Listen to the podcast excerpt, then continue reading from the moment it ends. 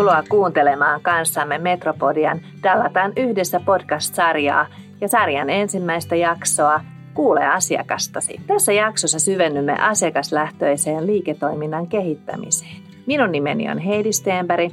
Olen Dallaten asiakaslähtöisempää liiketoimintaa ikääntyneiden liikunta- ja hyvinvointipalveluihin hankkeen projektipäällikkö. Ja tämän lisäksi toimin Metropolia ammattikorkeakoulussa johtamisen lehtorina sekä asiakkuusvastaavana. Kansani asiakaslähtöisyydestä ovat tänään keskustelemassa Juha Leskinen ja Paula Harmokivi-Saloranta. Paula ja Juha, tervetuloa. Esittelettekö vielä itse lyhyesti, keitä olette ja mistä tulette?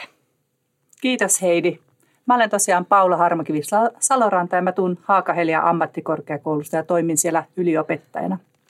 Tässä Dallaten hankkeessa mä oon toiminut asiantuntijana ja sen verran voin kertoa vähän taustastani, että mä oon viimeisten kymmenen vuoden aikana tutkinut käyttäjälähtöistä tai sanotaanko asiakaslähtöistä kehittämistä ja, ja myös opettanut sitä erityisesti liikunta-alalla ja hyödyntänyt tietysti sitä monissa eri kehittämishankkeissa. Tervetuloa mukaan minunkin puolestani. Mä olen Juha Leskinen, Laura ammattikorkeakoulun hankeasiantuntija ja pitkän liike-elämän kokemuksen omaavana tradenomina valmennan myös hankkeissa – PK-yrityksiä liiketoiminnan kehittämisessä muun muassa Linstart-menetelmää hyödyntäen. Ja tässä hankkeessa olen keskittynyt palvelukehityksessään pidemmälle päässeiden yrittäjien tukemiseen testausvaiheesta eteenpäin. Kiitos Juha ja Paula. Ja nyt ehkä sitten lähdetäänkin ihan syvälle tähän meidän päivän teemaan. lähdetään liikkeelle asiakaslähtöisyydestä nimenomaan sen termin kautta pohditaan vähän, että mitä se asiakaslähtöisyys oikein tarkoittaa. Miten sä Juha kuvaisit asiakaslähtöisyyden kehittymistä? Joo, siis äh, sitä voi katsoa monella tavalla, mutta yksi tapa jäsentää sitä on, on miettiä, että miten maailma on muuttunut lähivuosikymmeninä yritysten asiakasrajapinnassa ja palvelun kehityksessä. Ei ole kauan aikaa siitä, kun firmojen tuoteosastot kyllä seurasivat markkinoita, lukivat myyntitilastoja ja asiakaspalautteita ja olivat vakuuttuneita siitä, että näin tiedetään, mitä asiakkaat haluavat. Tähän aikaan voidaan puhua yritysten toiminnan kehitystyössään asiantuntijalähtöisesti. Eli tässä vaiheessa asiakas nähtiin ostajana. Päätökset pohjautuvat myyjän omaan asiantuntemukseen ja näkemykseen. Ja tällöin tuote tai palvelu testataan käytännössä vasta lanseerauksen yhteydessä ja voidaan sitten validoida vasta sen jälkeen. No sitten todettiin, että tämä toimintatapa ei välttämättä ole se paras mahdollinen, pitäisi viedä kehitystä eteenpäin. Tässäkin suhteessa alettiin ajatella enemmän asiakaskeskeisesti. Tällöin asiakas otettiin kiinnostuksen kohteeksi ja myös tiedon lähteeksi ja heiltä kyseltiin enemmän. Ja sitten kun näitä tarpeita todettiin, ne saatettiin ottaa suunnitteluratkaisuiksi, mutta edelleen asiakas oli passiivinen toiminnan niin kuin tutkimuksen kohde. Ja silloin ehkä huomattiin, että asiakkaat oikeasti tietävät paljon ja voivat todella antaa jotain organisaation pyrkimyksille kehittää tuotteitaan ja palveluitaan. Voidaan sanoa, että tällöin siirryttiin asiakaslähtöisyyden aikaan. Nyt sitten asiakas on ihannetilanteessa mukana kehitystyössä alusta asti, jopa itsenäisenä kehittäjänä, kuten esimerkiksi Wikipedian tai Linuxin tyyppisissä alustaratkaisuissa – ja, ja edelleen todetut tarpeet toteutetaan suunnitteluratkaisuna, mutta nyt asiakas toimii proaktiivisena suunnittelutyön toimijana. Joo, Juha, toit tosi hyvin esille sen, että asiakkaan roolin ymmärrys on todellakin muuttunut vuosien saatossa sieltä passiivisesta kohteesta aktiiviseksi toimijaksi. Paula, mitä sä sanoisit? Mitä asiakaslähtöisyys sulle tai sun näkökulmasta tarkoittaa? No ehkä mä ensimmäiseksi toteaisin, että kyllä tänä päivänä asiakaslähtöisyydestä puhutaan todella paljon ja varmasti jokainen yritys ajattelee, että he toimivat asiakaslähtöisesti. Mutta toisaalta mä oon huomannut ihan käytännössä, että asiakaslähtöisyys ymmärretään monella tavalla ja näitä rinnakkaiskäsitteitä on todellakin monia erilaisia, muitakin mitä tässä jo mainittiin ja tämä ehkä tavallaan tuo siihen oman piirteensä. Mutta sanotaanko, että kaikille näille yhteistä näille asiakaslähtöisyyden käsitteille ja sen rinnakkaiskäsitteille on se, että, että se asiakkaat todellakin ovat mukana siinä kehittämisprosessissa ja, ja ne voi olla tiedonantajina, ne voi olla yhteiskehittäjinä tai jopa itsenäisinä kehittäjinä.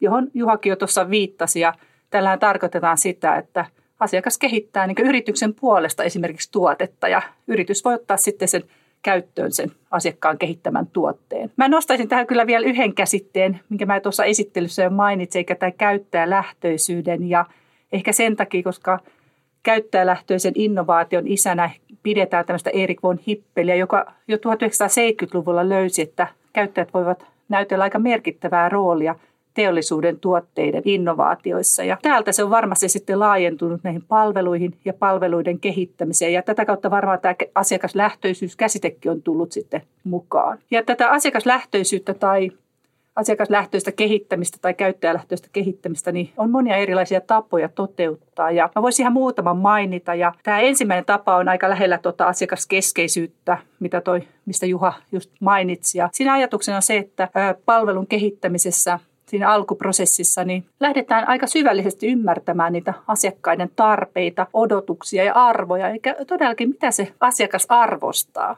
Ja sitten tätä tietoa hyödynnetään niiden palveluiden tai tuotteiden tota, kehittämisprosessissa. Tässä ajatuksena on se, että voidaan laajentaa sitä kehittäjän yrittäjän niin omaa ymmärrystä ja löytää jotain uusia ratkaisuja, mitä ei muuten löydettäisi. Ja että pystytään vähän niin katsomaan laatikon ulkopuolelta. Ja tämä toimii erityisesti silloin tämä lähestymistapa, kun lähdetään kehittämään todellakin jotain uutta palvelua tai tuotetta. Joo, tärkeitä asioita nostitte esille ja, ja näinhän se todella on, että asiakkaan laseja ja tämmöistä out of the box ajattelua yrityksen liiketoiminnan kehittämiseen todellakin tarvitaan. Onko jotain muita lähestymistapoja, Paula, vielä, mitä haluaisit tuoda esille? No joo, kyllä mä sitten haluaisin tuoda tämän toisen lähestymistavan, eli missä tosiaan mihin jo myös Juha viittasi, eli se, että asiakkaat on todellakin osa sitä palvelun tai tuotteen kehittämisprosessia, eli osallistuvat sen kehittämisprosessin eri vaiheisiin. Eikä ne voi olla siinä alussa edelleenkin, kuten tuossa äskeisessä lähestymistavassa, eikä tuo, saadaan sitä lisäymmärrystä niistä asiakkaista. Mutta sitten todellakin ne osallistuu vaikka niiden ideoiden tuottamiseen yhteiskehittäjinä tai, tai sitten ne voi olla tota, siellä aktiivisesti testaamassa niitä palveluita, mutta myös jotenkin niiden tuotteiden tuottamiseen, niin palveluiden tuottamiseen voi osallistua.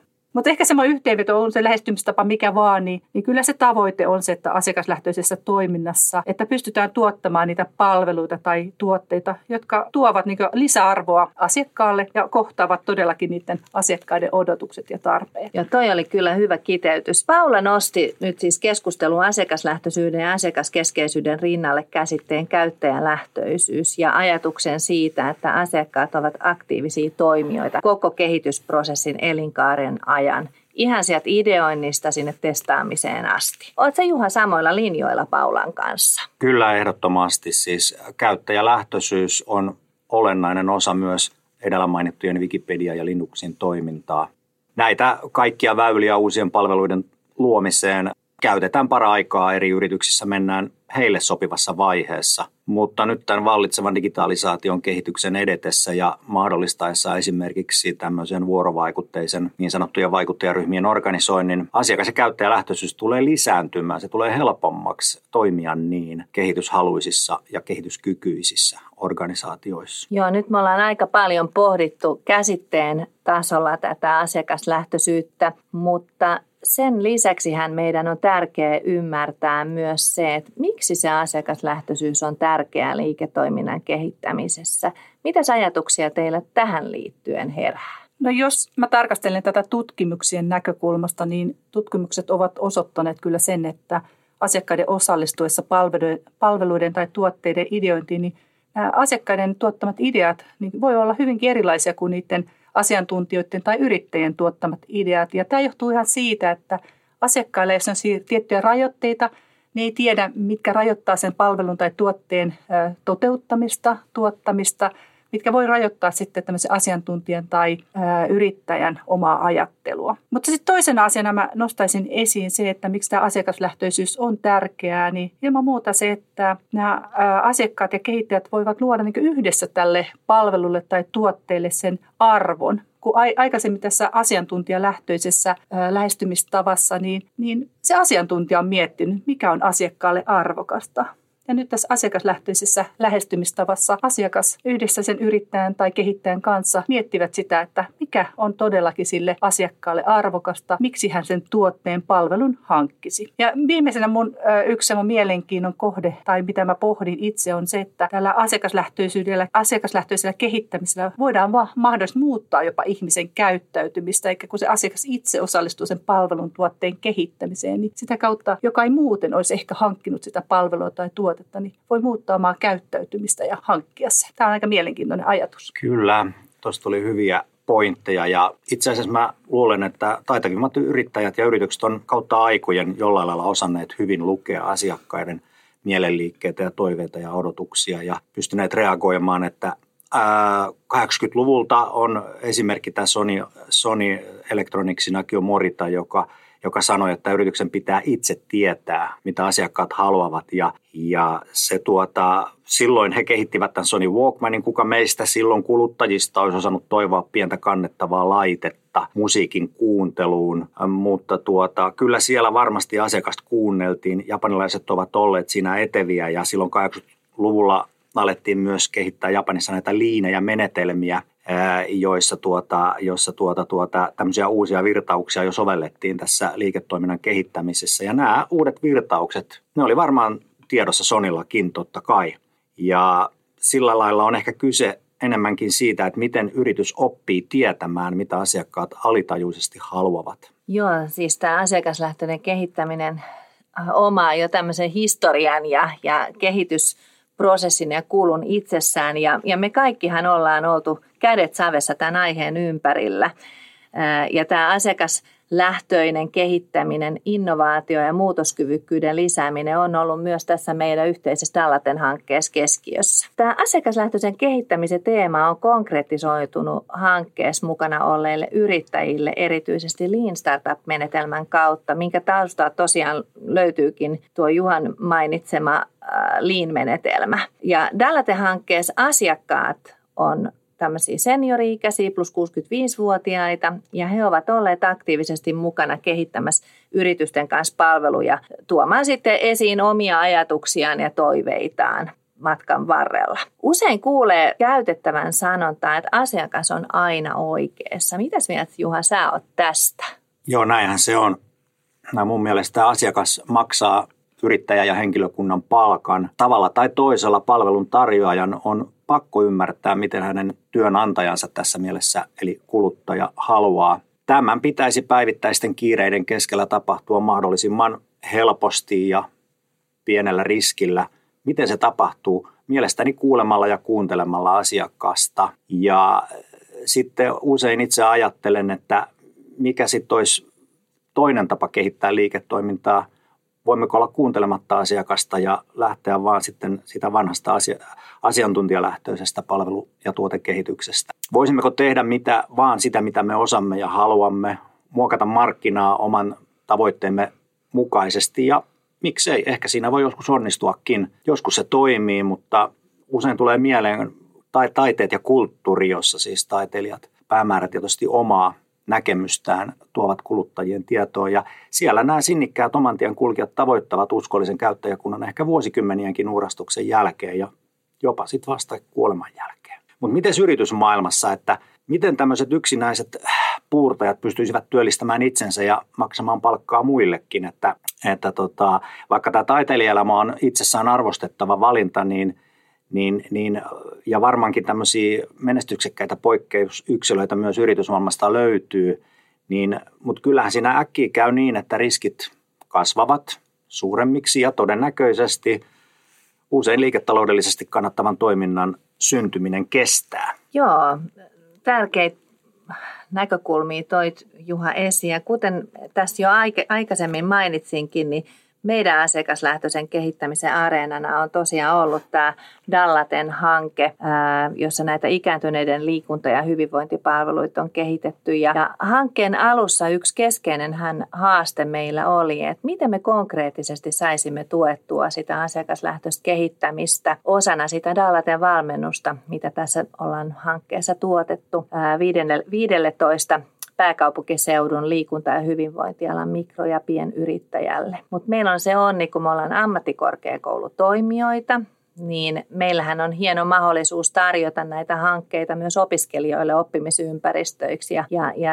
saatiinkin heti ensimmäisenä syksynä sitten toimintaamme mukaan Metropoliasta opiskelijoita, jotka osana monialaisia innovaatioprojektiopintojaan, niin esitti meille osaksi tätä Dallaten hanketta tai Dallaten valmennusta niin idean vaikuttajaryhmästä. Tästä vaikuttajaryhmästä me kuullaan asiakkaan näkökulmasta enemmän tästä meidän podcast-sarjan neljännessä osassa, mutta koska se on ollut meillä osana valmennusta, semmoinen hyvinkin konkreettinen asiakaslähtöisen kehittämisen työkalu myös niin kuin yritysten tukena, on hyvä käydä läpi myös tässä, miten vaikuttajaryhmä on konkreettisesti toiminut tämmöistä asiakaslähtöisyyttä edistävänä toimintatapana. Ää, ensimmäinenhän tämmöinen yrittäjä- ja seniorivaikuttajien tapaaminen toteutui vuosi sitten, tuossa keväällä 2022. Mitä sulle, Paula, jäi mieleen tästä tapahtumasta? Joo, meillä tosiaan oli tämä ensimmäinen tapaaminen vuosi sitten keväällä ja, tota, ja kyllä mä ajattelin näin jälkikäteen, että tuolla tapaamisella oli merkitystä monen yrityksen kehittämisprosessille, kun ne lähti kehittämään niitä omia palveluita. Mutta kysyit, että mitä mulla erityisesti jäi mieleen, niin sanoisin, että se vuorovaikutus, joka syntyy näiden yrittäjien ja sitten vaikuttajaryhmän jäsenten välille. Ja, ja tuon ensimmäisen tapaamisen tavoitteena varmaan olikin se, että nämä yrittäjät ja nämä seniorivaikuttajaryhmän jäsenet niin tutustuvat toisiinsa. Ja, mutta mä näkisin, että se toinen tavoite hyvin yh, ihan yhtä tärkeä oli se, että nämä yrittäjät saa tämmöisen ensikosketuksen tämmöiseen asiakaslähtöiseen kehittämiseen. Ja mä uskon siihen, että tämmöisen käytännön tekemisen kautta, kokemuksen, käytännön kokemuksen kautta, niin nämä yrittäjät sai sille semmoisen,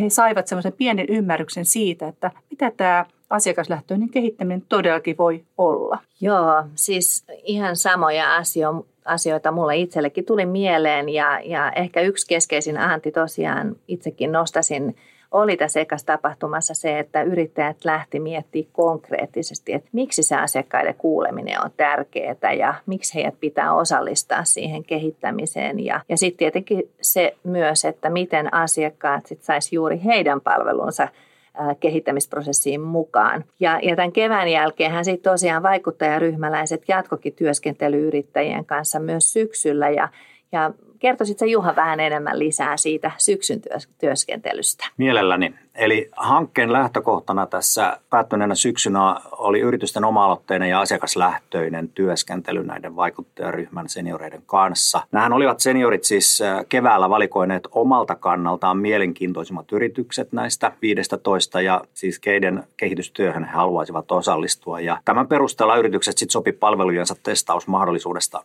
heidän kanssaan. Jotkut yrityksistä pääsikin hyvin tässä käyntiin.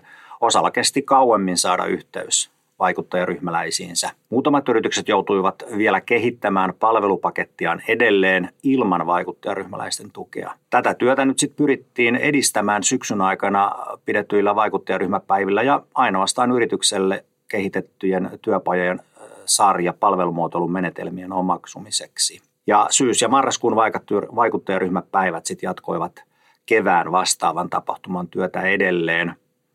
Tällöin aktiivisesta senioreiden ryhmästä oli paikalla aina noin kymmenen henkilöä ja yritysten lukumäärä vaihteli neljästä kuuteen ja mitä palautetta kerättiin, niin ne oli pääsääntöisesti erittäin hyviä. Yritykset kokivat palvelujensa yhteiskehittämisen ja palautteen keräämisen seniorikuluttajilta suoraan heitä hyödyttävänä – ja tavoitteena on ollut palvelun edelleen kehittäminen tämän saadun tiedon pohjalta edistyi yrityskohtaisesti hieman eri, eri tavoilla myös. No nyt sitten kun todettiin Lean Startup ja palvelumuotoilun menetelmien sisältävän paljon samoja elementtejä, päätimme edesauttaa yritysten kehitystyötä perehdyttämällä heidät tärkeimpiin palvelumuotoihin muotoilun työkaluihin myös. Ja tämän mahdollisti sitten hankkeeseen saatu alan asiantuntija Mia Seppänen, jonka johdolla yrittäjät tutustuivat muun muassa asiakasprofiili, empatiakartta – ja palvelupolkutyökalujen käyttöön kehitystyössä. Joo, äh, nyt ollaankin keskusteltu hiukan esimerkinomaisesti, että miten osana Dallaten valmennusta yrittäjät on toimineet asiakaslähtöisesti ja erityisesti hyödyntäneet tätä vaikuttajaryhmätoimintamallia. Mutta sitten on ehkä tärkeää, mä näkisin meidän antaa vinkkejä myös kaikille muille yrittäjille, että miten esimerkiksi yksin toimiva mikroyrittäjä voisi lähteä omassa arjessaan rakentamaan ihan omaa vaikuttajaryhmää, niin millaisen vinkin sä Paula antaisit? tätä asiakaslähtöistä toimintaa miettiessä niin nostaisin yhdeksi keskeiseksi asiaksi sen, että ensimmäiseksi tulisi tietysti miettiä, että kelle niitä palveluita haluaa tai tuotteita haluaa kehittää. Ja, ja on tärkeää niin ottaa mukaan juuri nämä asiakkaat mukaan siihen palvelun tai tuotteen kehittämiseen, koska on ymmärrettävä se, että ne tarpeet, odotukset ja arvostukset voivat olla hyvin erilaisia niillä nykyisillä asiakkailla – jotka jo käyttävät yrityksen palveluita tai tuotteita, kuin mahdollisilla potentiaalisilla asiakkailla, mitkä tulevaisuudessa voisi käyttää. Ja sitten jos haluaa tämmöisen oman vaikuttajaryhmän kehittää itselleen, niin, niin toisena asiana mä nostaisin sen, että on tärkeää miettiä, että missä voi kohdata nämä asiakkaat. Ja tota, löytää ne paikat, missä ne toimii arjessa. Ja ne voi olla verkossa, se oikea paikka – mutta se voi myös vaatia sitä, että ne tulevat asiakkaat tai ne, ketkä haluaa osallistaa siihen kehittämiseen, niin se voi vaatia sitä, että jalkautuu sinne, missä ne asiakkaat ovat. Ja yhteistyö esimerkiksi erilaisten yhdistyksien järjestöjen kanssa voi olla tarpeen. Ja kuten tässä Dallate-hankkeessa, kun oli senioriasiakkaat kyseessä, niin esimerkiksi jonkun eläkeläisjärjestön kanssa yhteistyö, niin sitä kautta voi, voi rakentaa oman tämmöisen vaikuttajaryhmän. Hyvä, hyvä vinkki. Mitäs Juha, mitä sä nostaisit tärkeänä vinkkinä yrittäjille? No ensinnäkin just toi, mitä Paula sanoo, eli mikä ikinä se asiakasryhmä on, niin mene sinne, missä ne liikkuu. Nyt sitten tämä digitalisaatio mahdollistaa tämänkin asian hoitamisen jollain ehkä lyhyemmällä aikavälillä tehokkaammin. Eli miten tahansa toimitkin, niin laita asiakasrekisteri ajan tasalle ja jos mahdollista niin digitaalisesti, digitaaliseksi, koska silloin sen ylläpito on helppoa ja kontaktointi nopeata. Ole aktiivinen asiakkaisiin päin, taas mahdollisimman paljon digitaalisesti. Silloin saat myös tietoa, mitä sun on helpompi mitata ja, ja, ja tota, todeta päteväksi se palaute. Keskustele asiakkaan kanssa, kysele, mutta ennen kaikkea kuuntele, mitä he sanovat sinulle ilman, että sä kysyt mitään. Se on tärkeää se viestintä, mutta tämäkin mielellään digitaalisesti, jos mahdollista. Ja silloin todennäköisesti huomaat, että ainakin osa heistä on oikeasti kiinnostunut sinun aktiivisuudestasi ja sitten ei muuta kuin kehittämään heidän toivomiaan palveluita ja keräät sen ryhmän ja tietysti yrityksen vahvuudet pitää huomioida tässä kehitystyössä, mutta yhdessä tämän sitten vaikuttajaryhmän kanssa niin varmasti saavutat hyviä tuloksia pienemmällä riskillä ja ehkä nopeammin. Joo, juurikin näin. Mä voisin oikeastaan vielä tiivistä, että toitte niin hyviä vinkkejä, niin ehkä tämmöiset kolme tota, vinkkiä, mitä kuulin tuosta teidän puheesta. Eli ehkä juuri se, että kuule asiakastasi. Et älä pelkästään kuuntele, vaan, vaan kuule ne asiakkaasi tarpeet ja toiveet ja odotukset ja osallista häntä tosiaan pitkin palvelujen kehittämisprosessia. Sitten mä kuulin teidän vinkeissä sellaisen, että pitää tietää, ketkä ovat niitä asiakkaita ja myös tuntea ne asiakkaat, jotta voi markkinoida ja myydä järkevästi. Mä itse nostasin vielä yhden semmoisen tärkeän asian, että pitää varmistaa, että kaikki tarvittavat työkalut on kunnossa ja työkaluihin mä nostaisin myös sen oman osaamisen. Eli, eli toisaalta sulla on sitä liiketoimintaosaamista, menetelmäosaamista, myös sitä substanssiosaamista siihen omaan alasi liittyen. Sitten tosiaan ne järjestelmät on kunnossa ja kaikki, mitkä muutkin on tärkeitä sen toiminnan kannalta. Tähän ehkä olisi niin kuin hyvä lopettaa. Tämähän oli Euroopan sosiaalirahaston rahoittaman Metropolian, Haakahelian ja Laurean yhdessä toteuttaman Dallaten hankkeen podcast-sarjan ensimmäinen jakso. Kiitos Juha, kiitos Paula ja kiitos erityisesti kaikille teille kuuntelijoille. Seuraavassa jaksossa pureudumme senioreiden liikunnan ja ravitsemuksen teemoihin. Tervetuloa mukaan jälleen silloin linjoille. Podcastin jaksot löydät jatkossa sekä Metropodian kautta että Dallaten hankkeen sivulta osoitteesta dallaten.fi.